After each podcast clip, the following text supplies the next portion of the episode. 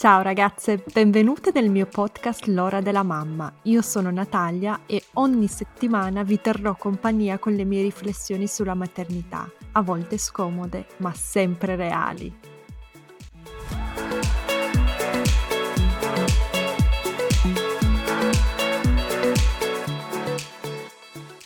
Ciao ragazze, oggi con me ho Ambra Garretto, medico ginecologo e mamma di due bambine. Ciao Ambra. Ciao ragazze, ciao Natalia, grazie dell'invito. Medico ginecologo, ma posso chiamarti medica o ginecologa? O ti dà fastidio? No, medico direi e ginecologa va benissimo. ok, perfetto. Ragazze, oggi parleremo con Ambra dei contraccettivi. Qualche settimana fa ho parlato della contraccezione su Instagram, anzi ho fatto una visita, la visita annuale del mio ginecologo qua a Vienna e ho avuto una bella discussione interessante con lui, poi ho condiviso con voi le mie informazioni, mi avete detto Natalia devi assolutamente invitare qualcuno che ne sappia e parlarne con lei ed eccovi Ambra. Sono onorata. Eh, tra l'altro leggendo un po' di informazioni sui contraccettivi ho letto una frase che mi ha lasciato veramente scioccata. In Italia solo il 13% circa della popolazione femminile utilizza i contraccettivi. È vero? Natalia, è verissimo, siamo sicuramente sotto il 20%, il 13% sicuramente può essere una percentuale eh, reale perché mh, purtroppo vi è tanta anche paura e se mi permetti il termine ignoranza per quanto riguarda i contraccettivi, gli effetti collaterali e quello che possono dare. Ci sono tantissimi tabù e tantissime false credenze sui contraccettivi che invece sono stati per noi, come dire, una, una conquista. Quest'anno tra l'altro, ti dico questa cosa carina, ricorrono i 60 anni della contraccezione contraccezione, dall'invenzione della contraccezione e quindi anche io ne ho parlato tanto. Sì, è stata veramente una conquista che ha anche portato a livello sociale, a livello della condizione della donna, altre conquiste molto più grandi, non credi? Assolutamente sì, cioè il diritto della donna a poter decidere e programmare una gravidanza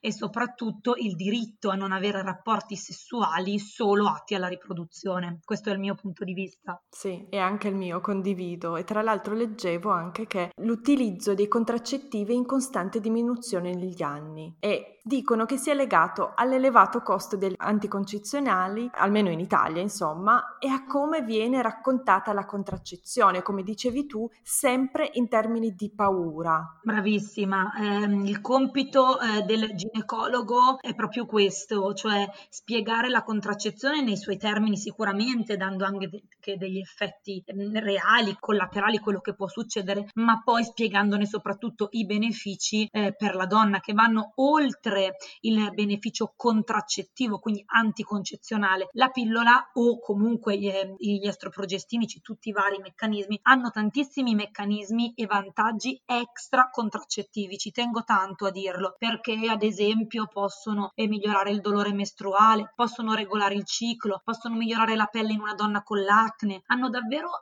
tante sfaccettature. Quindi non è solo quello, ma si può prendere la pillola che in effetti poi è un farmaco, anche proprio a livello eh, di miglioramento della propria qualità di vita. Esatto, sì. Eppure se ne parla in termini di oddio, ti viene il cancro e questo veramente l'ho sentito dire anche da persone con una laurea, insomma, oppure il, il famoso rischio di trombosi, eccetera la cosa peggiore è legata alla, alla, parte tumorale anche perché è esattamente il contrario. Eh, ho scritto proprio un, un, post che si può trovare nei miei canali eh, proprio su questo, cioè sul rischio del, del, tumorale in chi assume la contraccezione e se andate a vedere davvero c'è, c'è uno studio dietro, più studi, letteratura scientifica che ci assicurano che eh, non è così, addirittura migliora notevolmente e ti dico Natalia diminuisce del 50 50% la possibilità che nella vita venga un tumore all'ovaio o all'utero, ad esempio. Adesso però la mia domanda sorge spontanea. Come mai questa narrazione? Da dove arriva? Da dove arriva? Secondo me arriva da, appunto da, da false credenze, dal fatto che comunque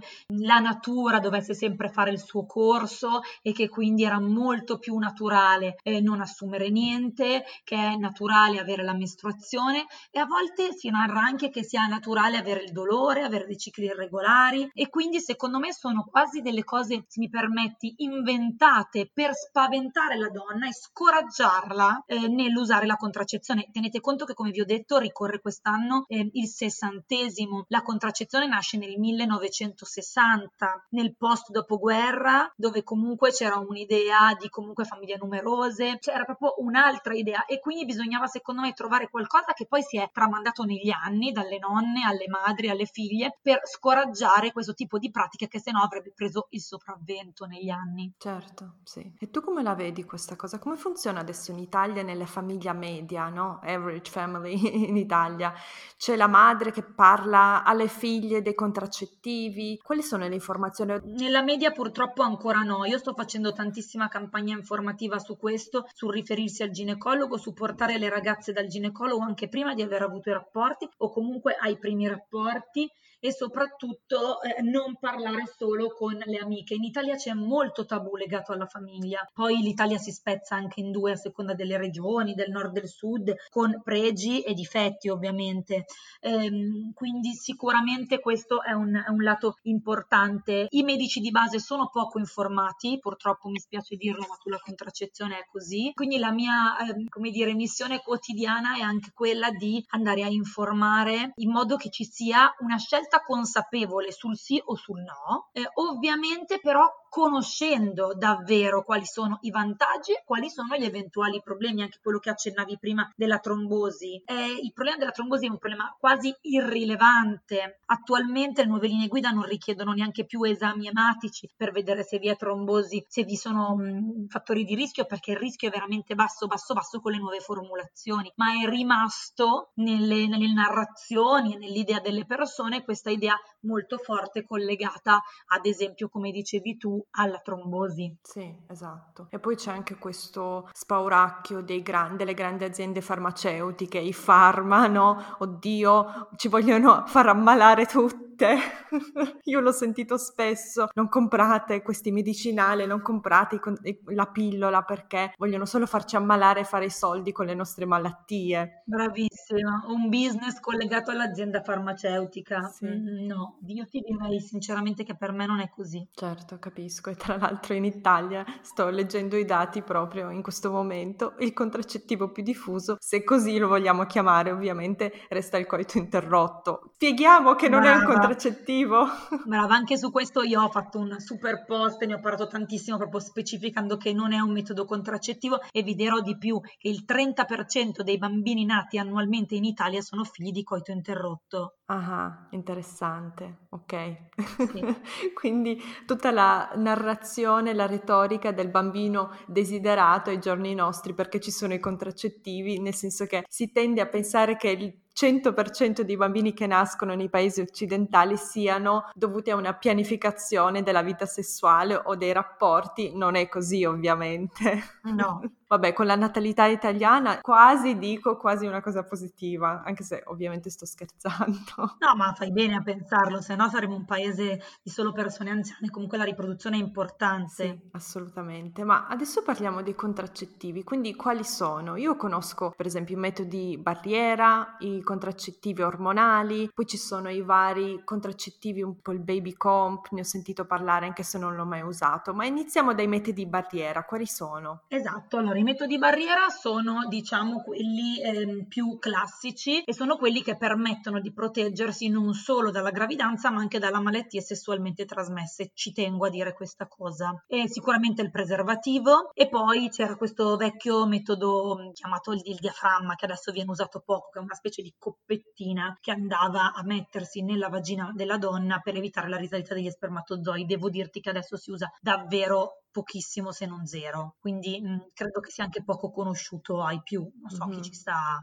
ascoltando, ecco. Ma perché si usa poco? Non funziona? È scomodo? Perché sicuramente hanno un indice di Pierce che vuol dire la, la, loro efficacia che è molto più basso, perché si, ad esempio di- il diaframma si può spostare e poi eh, sicuramente non è comodo, no? Perché nella donna, la donna magari non lo sente, ma l'uomo sì, tieni conto che è una guaina di gomma, di lattice, dove poi l'uomo quando effettua la penetrazione ovviamente lo sente sul fondo. Certo, uh-huh, bene. E il preservativo femminile? E il preservativo rettivo femminile, femminile è questo, è il, è il diaframma, okay. si chiamava così. Poi esiste adesso una guaina che viene usata nelle, nei rapporti soprattutto orali, pure adesso in tempi di Covid, che serve a proteggere, quindi a non appoggiare ad esempio la bocca nel sesso orale, oppure direttamente gli organi genitali uno contro l'altro. E però eh, ne stiamo ancora cominciando a parlare adesso, diciamo. Diciamo che non è la cosa più comoda del mondo. Certo, sì, assolutamente. E invece i contraccettivi ormonali quali sono? Facciamo una, un piccolo elenco. Certo, allora i contraccettivi ormonali si dividono in estroprogestinici, quindi che contengono estrogeni e progesterone, e invece solo progestinici. E poi si dividono in long acting, quindi che hanno un lungo meccanismo d'azione, e quelli invece short acting, cioè che devono essere assunti quotidianamente o comunque all'interno della settimana o del mese. Gli estroprogestinici sono quelli più conosciuti, quindi riconosciamo la pillola che va assunta quotidianamente e con diversi tipi di pillole che contengono diversi diversi tipi di estrogeno e di progesterone, quindi la pillola non è la pillola uguale per tutti, mi raccomando, c'è una pillola che è indicata a seconda di ogni donna e per il uh-huh. proprio problema. Non va bene per me quella che ad esempio va bene per la mia amica o per, la, per mia madre oppure per diversi periodi della vita. Bisogna rivolgersi a un ginecologo, parlarne. Oh. Sempre. Poi eh, esiste il cerotto, che è sempre un meccanismo estroprogestinico, che viene però assunto per via transdermica, quindi viene applicato su qualunque parte del corpo, a eccezione del seno, e viene poi ehm, cambiato una volta alla settimana. Ok? Certo. Ehm, l'altro meccanismo è quello, è sempre estroprogestinico, è dell'anello, un anello vaginale di un polimero che viene inserito in vagina direttamente dalla donna, come mettere un assorbente interno, e viene inserito eh, una volta al mese. Dura tre settimane, poi si toglie per una settimana e in quella settimana viene la mestruazione. Questa è la mia scelta, questo è quello che uso io da un paio di anni. È una scelta molto comoda. Ovviamente ricordo sempre alle donne che magari pensano erroneamente che sia più leggero della pillola, non è così. È sempre un metodo estroprogestinico con praticamente le stesse quantità di ormoni, semplicemente è più comodo se la donna lo trova bene, comodo e se ha confidenza con la propria vagina perché viene assorbito a livello transvaginale dalla mucosa e non deve essere ricordato tutti i giorni. Mm-hmm. Ma è vero che il Nuvaring con l'anello vaginale, quello che uso io, insomma, non si può, non si consiglia dopo i 35 anni, perché io di anni ne ho 32 e quest'anno il mio ginecologo mi ha detto Natalia, guarda che tra un anno o due magari inizi a pensare a un'altra soluzione. Assolutamente no, ti direi Natalia, non voglio andare contro il tuo curante, quindi non mi, cioè, non mi voglio schierare, però dalla mia esperienza assolutamente non c'è un limite di età. In generale possiamo dire che dai 35 ai 40 anni, soprattutto se la donna fuma o ha familiarità per eventi tromboti, reumatici o cardiovascolari tipi ictus da giovani, eccetera, sicuramente è consigliato un metodo solo progestinico, però dipende dalla situazione e dipende anche da che cosa vuole controllare la donna. Mm-hmm. Per me potresti continuare a prenderlo, almeno fino ai 40. Ok, ok, quindi ho ancora qualche anno. Molti. Ti dirò che mi ha fatto preoccupare perché ho detto no, ma io mi trovo bene, è un metodo che ci piace, mi trovo davvero molto, è molto comodo rispetto alla pillola. Molto. Io ho preso la pillola per dieci anni, poi ho smesso di prenderla, sono rimasta incinta dopo tre, tre mesi, credo, e dopo l'allattamento, quindi un anno e mezzo, 18 mesi, ho iniziato a usare il Nuvaring. Questa è la mia storia. Ora la sapete tutte. Perfetto, è molto comodo, hai fatto proprio bene. Certo, ma la mini pillola invece, perché ho sentito parlare di, questa, di questo problema delle donne che non vogliono una gravidanza mentre allattano. Bravissima, ma sei preparatissima Natalia. Eh, hai visto? Super. Quindi cosa devono fare chi allatta e non vuole una gravidanza? Allora, nelle donne in allattamento ehm, ci, proprio, si apre un nuovo problema perché è una contraccezione proprio esattamente postpartum. È una contraccezione diversa, ti spiego perché. Perché gli estrogeni che sono presenti nella contraccezione classica possono passare nel latte materno e quindi estrogenicizzare il bambino e non va bene né per il bambino maschio né per la bambina femmina. Quindi gli estrogeni in mm-hmm. allattamento non vanno assunti. Esiste quindi una contraccezione particolare per questo tipo di periodo della vita che è appunto o la pillola in mini pillola, come l'hai chiamata tu, ovvero una pillola che contiene solo progesterone e che quindi è sicuramente un filino meno sicura, ma funziona molto bene. Ci sono dei paesi tipo la Francia dove la mini pillola viene usata indipendentemente dalla, dalla, dal periodo di allattamento perché comunque ha meno effetti collaterali e contiene appunto solo progesterone, quindi non fa, non inibisce l'ovulazione, ma inibisce diciamo l'ambiente uterino dove poi si andrà a formare, ad attecchire la gravidanza. In alternativa io consiglio tantissimo un metodo long acting avendo la donna appena partorito ed avendo quindi magari in mente anche tante altre cose rispetto a ricordarsi la pillola tutti i giorni, che è la spirale medicata sempre al progesterone. Quindi il um, principio attivo della contraccezione nel postpartum è sicuramente il solo progesterone nelle diverse formulazioni. Ok, quindi la spirale. Uh-huh. Ho capito, sì, credo di aver capito. Bene, interessante. E la spirale, tra l'altro, la possiamo mettere e togliere dopo tre o cinque anni, giusto? Bravissima. Ok, quindi dobbiamo tenere a mente che se non vogliamo un'altra gravidanza nei prossimi tre anni possiamo usare la spirale. Fa male. Ma anche se la vuoi. Allora, io dico sempre che la spirale dura ma- massimo tre anni o cinque anni, ma si può anche togliere prima, ok? Ricorda questa cosa. Il problema è ovviamente se tu vuoi una gravidanza dopo sei mesi, non la metti perché non riesci ad ammortizzare il costo, ma se passeranno almeno un anno e mezzo, quindi 18 mesi, il costo è ammortizzato e vale assolutamente la pena. Di quanto stiamo parlando? Tu sei di Milano, vero? Sì, allora in Italia noi abbiamo le spirali, tieni conto che ehm, hanno un costo, io metto quella da, da, da, 3 anni costa circa 300 euro, quella da 5 anni costa 4,50, c'è un po' di sconto. Tieni conto che stiamo parlando di 7 euro, 6,50 euro al mese, rispetto alla pillola è sicuramente inferiore. Sì, guarda, se io la inserissi verrei in Italia, andrei a Torino da un ginecologo perché qua il mio ginecologo mi ha proposto la spirale e il costo era di 600 80 euro. Wow, veramente? Sì, veramente, esatto. Infatti la mia faccia è stata, ok, grazie. Credo che wow. prenderò l'aereo e andrò a Torino. Forse ti conviene sicuramente.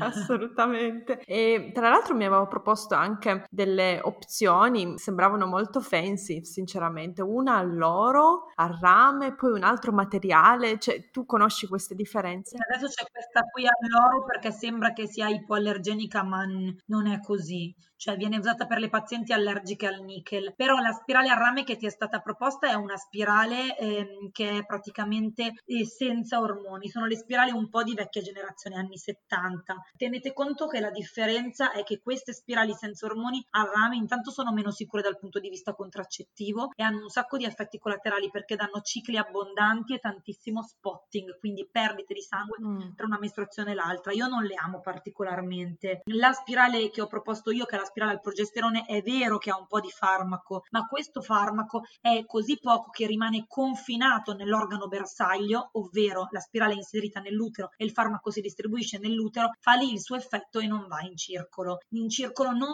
tro- non si trovano, se si fanno i dosaggi ematici, livelli del farmaco. Quindi capite, la differenza è irrilevante, è semplicemente molto più sicura e con molti meno effetti collaterali. E invece l'uomo la può sentire? No, perché la spirale è inserita dentro l'utero, quindi è come quando si è nei primi mesi di gravidanza e se avete rapporti l'uomo non è che sente il bambino. Certo, sì, ma com'è possibile che una mia amica mi ha raccontato che il suo fidanzato dei tempi aveva addirittura un puntino sul pene e diceva di toccare che gli facesse male questa spirale? Spirale? Allora, è possibile perché la spirale è inserita, come ti dicevo, nell'utero, ma vi sono dei piccoli fili, ok, che sporgono in vagina per circa un centimetro dal collo dell'utero, perché poi da lì verrà rimossa la spirale quando dovrà essere rimossa. Mm-hmm. Se questi fili sono troppo lunghi, non si ammorbidiscono, non si piegano, può essere che il partner abbia fastidio. Come dico io, sempre un po' di pungisello per l'uomo serve sempre.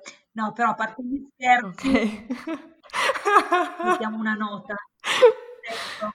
Sono d'accordo. a parte gli scherzi, se succede questa cosa e i fili non si ammorbidiscono, perché di solito poi proprio si ammorbidiscono e va via tutto, eh, si può tranquillamente pensare di tagliarli molto corti e non sente più nulla. Ah, ok, benissimo. Quindi questa ragazza si è lamentata con me, ma c'era una soluzione al problema. Bene. E invece, Ambra, questa è una domanda importante, ma quei bambini che sono che nascono con la spirale in mano, io ho visto le foto, non dirmi che sono Photoshop, succede, giusto? No, allora vabbè, sicuramente la spirale in mano è Photoshop, però questa eh, vuole raccontare come eh, è possibile che con la spirale si abbiano delle gravidanze. Quei casi lì si riferiscono nella maggior parte dei casi alle spirali, ti dico al 99,9%, alle spirali eh, di rame che ti dicevo hanno una sicurezza intorno al 90%, molto più bassa, mm-hmm. ok, rispetto alle spirali normali, eh, alle spirali, scusami, al progesterone. E nelle spirali invece al progesterone succede raramente quando, quando la spirale è messa male, quindi se ad esempio con dei cicli abbondanti si disloca nel collo dell'utero e non è ben messa in posizione, può succedere. È, è per questo che è molto importante se inserite la spirale senza il controllo ecografico, perché purtroppo in alcuni consultori lo fanno, andare dopo un mese a controllarne la posizione e poi controllarla in modo annuale. Io devo dirti che la inserisco sempre sotto guida ecografica, quindi la faccio vedere anche alla donna appena messa dov'è, dove non è e dopo le controllo quindi annualmente, anche perché risparmio alla donna anche il costo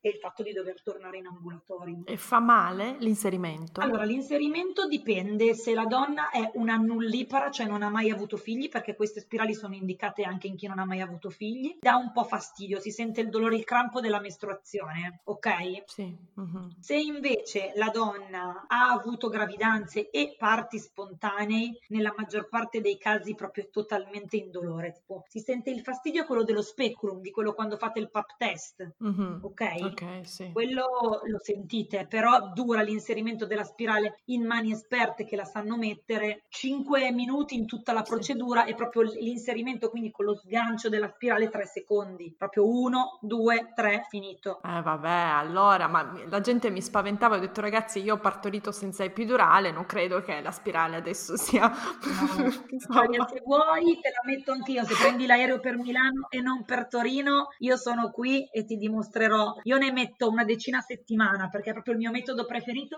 Se la donna la sai proporre bene, spiegare bene, sono tutte molto molto soddisfatte poi di avermi ascoltato perché è un metodo che ti dimentichi e io stessa ho la spirale dopo le mie due gravidanze, ho messo la spirale senza uh-huh. neanche pensarci. Quindi dico sempre di essere lo sponsor vivente. Fantastico, guarda, quasi quasi ci penso. perché ovviamente non la metti su di te se non ne sei convinto. Esatto, giusto? esatto, cioè, certo. E invece cui... quelle iniezioni o i bastoncini, cioè questo invece non sono assolutamente sì. informata, me l'hanno detto le mie le ragazze che mi seguono su Instagram, ma vorrei veramente saperlo certo. da te. Si chiama impianto sottocutaneo, è proprio un bastoncino, esattamente come dicevi tu, che viene inserito di solito nel braccio. Anche questo è un metodo long acting e solo progestinico, quindi contiene solo progesterone. La diversità rispetto alla spirale è che non è inserito nell'organo bersaglio, quindi prima di arrivare all'organo bersaglio deve entrare in circolo e quindi sicuramente ha un pochino più di effetti collaterali, può dare più gonfiore, fare un pochino più, non ti dico ingrassare, però diciamo ecco ritenzione idrica e poi eh, può dare tanto spotting, queste famosissime perdite di sangue tra una mestruazione e l'altra. Certo, ok. E questo metodo tu lo consigli personalmente o no? No, io non lo consiglio. Hanno chiesto anche a me di parlarne tanto, ne parlerò perché è un metodo tanto usato nell'America Latina, in America del Sud tantissimo. Di solito viene consigliato alle donne che hanno bisogno di contraccezione long acting, ma che hanno avuto eh, o sono a rischio di avere tante infezioni eh, vaginali, dove appunto è meno eh, indicata la spirale perché la spirale anni fa soprattutto si diceva che nelle donne che avevano infezioni poteva facilitare la risalita dei patogeni all'interno dell'utero. Adesso le nuove spirali hanno dei fili diversi, però ecco, quelle a rame, in quelle a rame rimane questo problema. Mm-hmm, sì, io ho sentito, ho letto in realtà un articolo sul fatto che sia un metodo usato nelle realtà dove le donne sono più discriminate. Ti spiego cosa intendo. Nelle realtà dove la donna deve nascondere al marito il fatto di usare un metodo contraccettivo perché non vuole altri figli e quindi è un metodo che si inietta sotto la pelle e il marito non... Può essere, non lo saprà mai. non lo saprai mai, ok. Comunque stavo pensando anche a chi vive una realtà più difficile e deve veramente nasconderlo per questioni culturali. Sì, non so qual è la, la, la soluzione mi- migliore, la spirale o un, un'iniezione di questo tipo, perché ovviamente il Nuvaring non, non puoi nasconderlo. No, si sente. Beh, anche la spirale in realtà, a parte il filo che poi si ammorbidisce, non, non, viene, non, non verrà mai vista dall'uomo, ecco ecco. Certo, ok. Bene, quindi i bastoncini ormonali impiantabili non li consigli, o comunque non a tutte, non è il tuo metodo preferito? No, non è il mio metodo preferito, bravo, ogni ginecologo ha il suo. Certo. E invece i metodi contraccettivi un po' innovativi, quelli che si basano sulla temperatura. Guarda, no, rido perché eh, non è un metodo contraccettivo. Ok, perché vengono chiamati metodi contraccettivi naturali, ma lo sono? Eh, cioè, quanto sono, possiamo non fidarci? Sono affidabili, nel senso che la temperatura della donna, come immaginerai, può essere influenzata da tantissimi altri fattori e soprattutto tutti questi metodi di valutare il muco, cioè eh, io dico sempre sono utilissimi alla donna per conoscere il proprio corpo, ma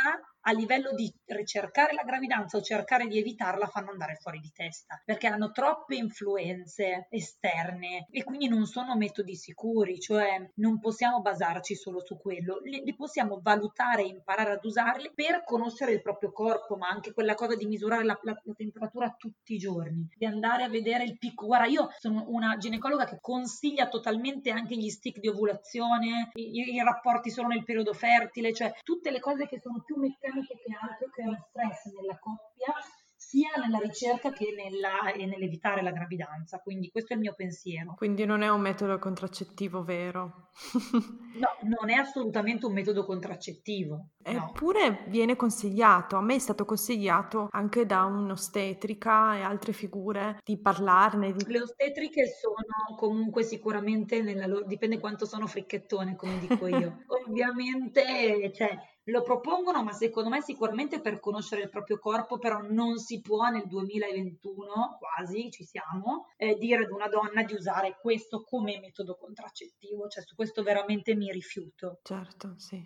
Io sono d'accordo con te, anche se non sono ovviamente una ginecologa. Non mi fiderei, ecco, visto che vorrei davvero, mi piace avere, non dico la certezza assoluta, ma poter pianificare i bambini che voglio avere nella mia vita, insomma la mia salute e anche i miei ormoni, poterlo pianificare mi dà tanta forza, cioè mi, mi, mi sento proprio più forte, più power come donna. Non so se capisci quello che intendo. Assolutamente sì e sono d'accordo con te. Ecco. E ho letto una frase interessante vorrei sapere cosa ne pensi. Non, se, non, esiste un contraccettivo migliore in assoluto, esiste il migliore per quella donna. E come fa una donna quindi a capire il contraccettivo migliore per lei? Allora, la prima cosa è parlarne con il proprio ginecologo, avere tutta questa carrellata che ho fatto con te e cominciare a capire cosa può ispirare la donna e soprattutto cosa la donna esclude totalmente, perché questa è una cosa importante importante, cioè se io ti forzo a mettere la spirale ma per te è una forzatura perché ci sono donne che mi dicono io non voglio niente dentro, allora non è il metodo per te, ok? Oppure hai tanta paura della ritenzione idrica, cerco di darti un metodo con meno effetti collaterali possibili. Quindi la prima cosa è parlare con la donna. Dopodiché, eh, Natalia, non c'è niente di migliore che provare. Quindi diciamo, ok, proviamo, inseriamo, non so, la spirale oppure facciamo sei mesi di pillola vediamo come va. Se ti trovi bene, vai avanti e non c'è nessuna indicazione alla sospensione sospensione. La cosa che a me non piace è il continuo cambio di contraccezione o di idea, oppure smetto, riprendo, oppure mi lascio col fidanzato, lo smetto due mesi, poi ne ho incontrato un altro, la riprendo perché qui sì mm-hmm. che eh, ci vanno a creare dei problemi, ok? Ah, ma quindi la famosa pausa tu non ecco, la consigli? bravissima, ti volevo portare qui. La famosa pausa nelle nuove linee guida non solo non è più indicata, ma è totalmente sconsigliata. Ah, ok. È totalmente sconsigliata sbagliata perché il rischio tromboembolico, come dicevamo prima, degli estroprogestinici è molto basso e c'è, ma c'è solo nei primi mesi di assunzione. Quindi tu una volta che hai scavallato i primi mesi vai a rischio zero. Nel momento in cui tu invece continui a smettere, riprendere, smettere, riprendere, smettere, riprendere, ogni volta ti riassumi il rischio tromboembolico. Quindi l'indicazione alla sospensione non c'è più ormai da anni. Il contraccettivo, diciamo, si prende, si interrompe solo quando c'è il desiderio della gravidanza, non perché eh, ad esempio adesso un mese che non ho rapporti, non importa. Certo, ma guarda, questa è una cosa importantissima, vorrei davvero che tutte le donne che ascoltano questo podcast ci pensino un attimo e vadano anche a dif- diffondere questa informazione con le amiche, le cugine, le sorelle. Volentieri. Assolutamente, perché io non mi considero una persona ignorante, eh, parlo tante lingue, le- leggo tantissimo, mi informo, cerco di mantenermi informata, eppure Eppure quando avevo 26 anni avevo quest'idea di dover smettere di prendere la pillola perché la prendevo già da 7 anni. No, devo fare la pausa. Mi ricordo che ero ossessionata da quest'idea della pausa, anche se avevo, ho sempre avuto da quando ho 18 anni, ho sempre avuto una vita sessuale attiva e non c'era motivo di sospenderla, ma avevo questa convinzione e non so da dove arrivasse. Eh, magari te l'ha detto qualcuno e tieni conto che la maggior parte delle gravidanze indesiderate avviene nelle pause da estroprogestinico questa è statistica proprio. Wow. e invece l'interruzione della gravidanza, quindi la pillola del giorno dopo, ovviamente non, la, non, è un metodo contraccettivo, non possiamo chiamarlo così, giusto? No, non è un metodo contraccettivo e non deve essere usato per questo e non si deve però neanche chiamare interruzione di gravidanza, nel senso che la gravidanza non è mai arrivata, eh, è una pillola che viene usata per inibire l'ovulazione eh, se siamo vicini all'ovulazione e quindi per non permettere il fecondazione feconda, la fecondazione. Eh, infatti funziona molto bene solo nella prima parte del ciclo, prima dell'ovulazione. Dopo l'ovulazione non funziona più come meccanismo contraccettivo di, di emergenza. Eh, per cui ecco, molto importante diffondere anche il, il, concetto che non sia una cosa abortiva, eh, perché poi a volte eh, vengono fuori queste idee. Certo, sì. tu la prescrivi? Come funziona adesso, tra l'altro? Io la prescrivo, è senza obbligo di prescrizione in ogni caso per le maggiorenni eh, c'è stato un momento in cui è venuto fuori, adesso credo che ci siano state anche delle polemiche, per una delle due attive la migliore, che diventata senza, era diventata senza obbligo di prescrizione anche per le minorenni. Eh, in questo momento comunque sappiate che almeno per le maggiorenni si può andare in farmacia e richiederla. Ne esistono due formulazioni, una più nuova che è a base di ulipristal acetato e una più vecchia che è a base di solo progestini, quelli di levonorgestrel. La migliore è la prima, ovviamente dura anche più giorni. Prima si prende rispetto al rapporto, più è sicura. Okay. Più lontano si prende anche se dicono pillola dei 5 giorni dopo, ma se la prendi 5 giorni dopo ovviamente è molto meno sicura. E una ragazza minorenne invece deve andare con un genitore? La ragazza minorenne, guarda, fino a poco tempo fa era stata messa, come dire, eh, senza obbligo di prescrizione anche per loro. Poi non so che ci sono state un po' di polemiche, adesso attualmente non so com'è, però in realtà poi funzionava molto che una se la faceva prendere dall'amica maggiorenne, capito? Certo, certo, sì, hai ragione. Fatta la legge, fatto l'inganno. Eh già, giusto, giusto. Abbiamo già dato un paio di idee. Ma non so se stai seguendo quello che sta succedendo in Polonia in, questi, in queste settimane. No, dimmi tutto. Sì, che c'è stata una legge che praticamente rende l'aborto di fatto illegale per le donne polacche e mm, questa legge è stata approvata due giorni dopo uh, che la Polonia è entrata in zona rossa. Le donne, stiamo parlando comunque di una popolazione di 40 milioni di persone, quindi tantissime donne, tantissime donne giovani anche, e sono praticamente tutte scese in piazza. C'erano centinaia di migliaia, migliaia di donne in piazza a protestare nonostante appunto il covid e adesso e hanno fatto assolutamente bene. è stata la, la, più grande protesta da, dopo la seconda guerra mondiale Varsavia io ho visto le foto su Instagram Varsavia era piena di gente anche a livello internazionale a Londra a Berlino a Vienna ci sono state proteste per sopportare le donne polacche e adesso sembra che la legge non, non venga approvata in questi giorni che insomma c'è un movimento, c'è una risposta positiva dal governo, vediamo come procede. Comunque adesso le donne polacche vogliono cancellare la legge contro l'aborto perché di fatto non, non possono abortire legalmente e devono chi ha la possibilità andare in Germania, in Austria o in Repubblica Ceca e le altre abortire in modo illegale. Certo, assolutamente. Io mi informo su questa situazione e davvero spero che funzioni. È un paese vicino all'Austria e quindi, eh, non so, ci tengo. L'hai sentito molto vicino, eh? Assolutamente, anche perché il mio ginecologo mi ha raccontato che la maggior parte degli aborti che effettua lui qua a Vienna sono di donne polacche che vivono in Polonia, vengono ad abortire qui. Quindi, wow, esatto. Esatto, sì. Ma parliamo invece delle diffidenze culturali che invadono il campo della ricerca, perché io ho l'impressione che non si faccia abbastanza per cercare di eh, investire e produrre contraccettivi nuovi che non abbiano eh, dei, degli effetti collaterali. Così o è solo, solo una mia impressione? Ma allora,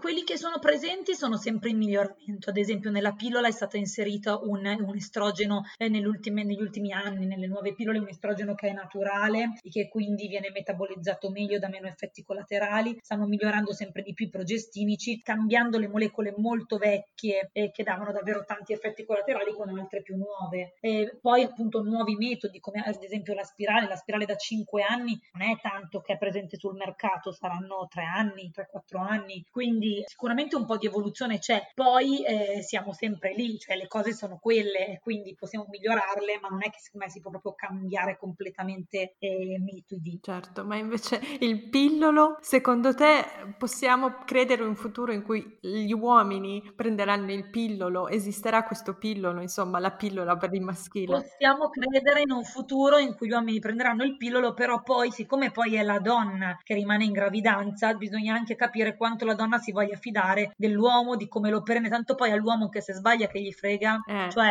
detto in modo molto, no? Quindi certo. la donna, cioè la contraccezione sempre stata in mano alla donna, secondo me anche per questa cosa, perché poi nell'eventualità è suo, tra virgolette, il disagio e il problema, anche nel dover interrompere la gravidanza, eh? certo. cioè la scelta in entrambi i casi, quindi vuoi dare la responsabilità all'uomo che però sicuramente ha meno interesse nell'essere preciso e costante. Sì, tu ti fideresti? Non lo so. Come donna?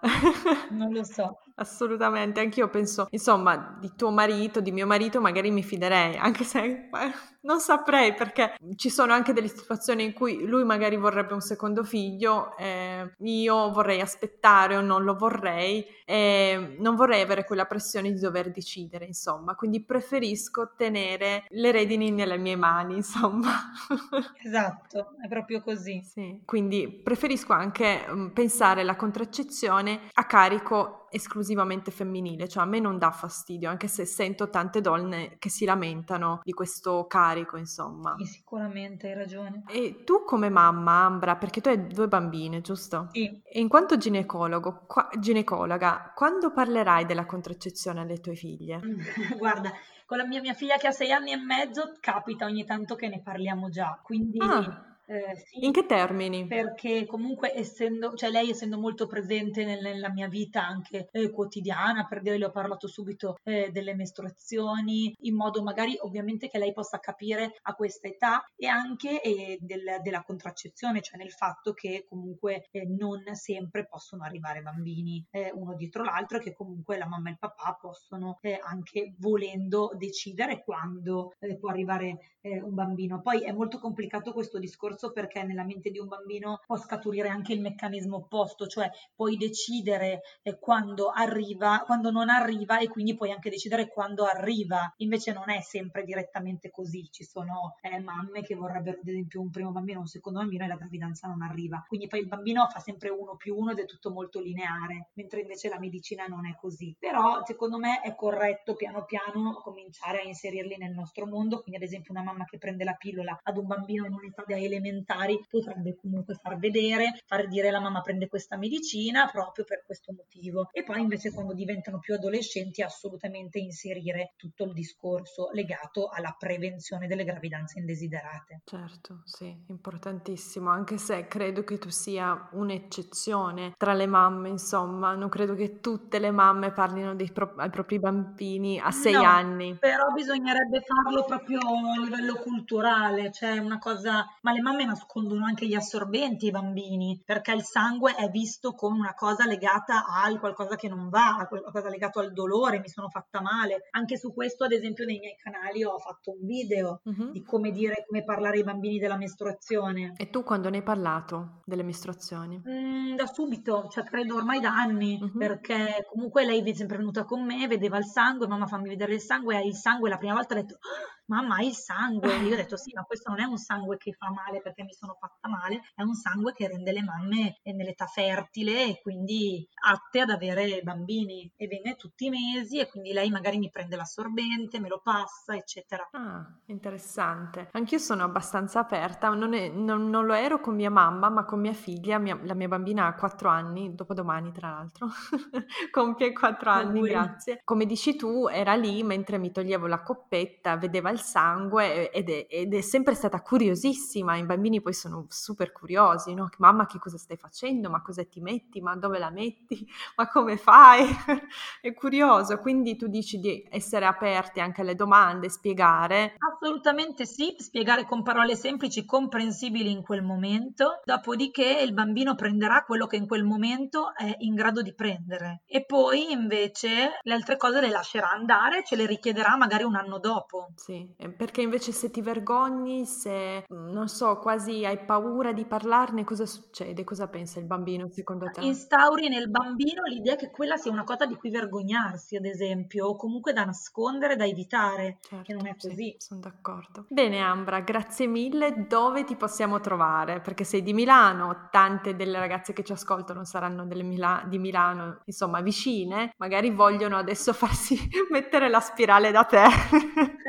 Magari. Io intanto Natalia ti ringrazio di avermi invitato, di avermi dato la possibilità di parlare così apertamente di tutti questi argomenti. Io sono a Milano, ho il mio studio privato in centro a Milano, mi potete trovare intanto per conoscermi su Instagram e su Facebook, principalmente su Instagram faccio anche tante storie parlate, quindi davvero le persone si, si sentono quasi di conoscermi. Il mio mm, indirizzo è appunto eh, chiocciolina Ambra Garretto, WRWT, poi appunto eh, potete anche vedere tutti i miei canali anche web, quindi il mio sito www.ambragarretto.it e il sito del mio studio www.studiomedico.g.it e con questa cosa chiudo dicendoti che appunto il mio studio si chiama Studio Medico G perché per me racchiude tante cose, lo studio G nasce un po' sicuramente dal mio cognome che appunto è Garretto, da ginecologia ma anche un po' dal punto G, studiog.g e quindi dalle cercare di eh, andare contro tutti i tabù. Fantastico. E il tuo studio? Sei giovanissima, hai due bambine, sei ginecologa e pure un tuo studio a Milano in centro. Sì, Ma cosa sei? Una super eroina? No, ci provo, ci provo. Dai, ti ringrazio Fantastica. tantissimo per questa possibilità, ringrazio le ragazze che ci hanno ascoltato e vi aspetto tutte, anche a te Natalia, quando vuoi. Volentieri, grazie mille Ambra, ciao. Grazie, ciao. Wow, siete arrivate fin qui! Spero che questa puntata vi sia piaciuta e aspetto i vostri feedback. Potete scrivermi su Instagram o mandarmi un'email, tutte le info sono nella descrizione. Non vedo l'ora di sentire cosa ne pensate. Ricordatevi di schiacciare il tasto segui in modo da non perdervi le puntate future. A presto e grazie!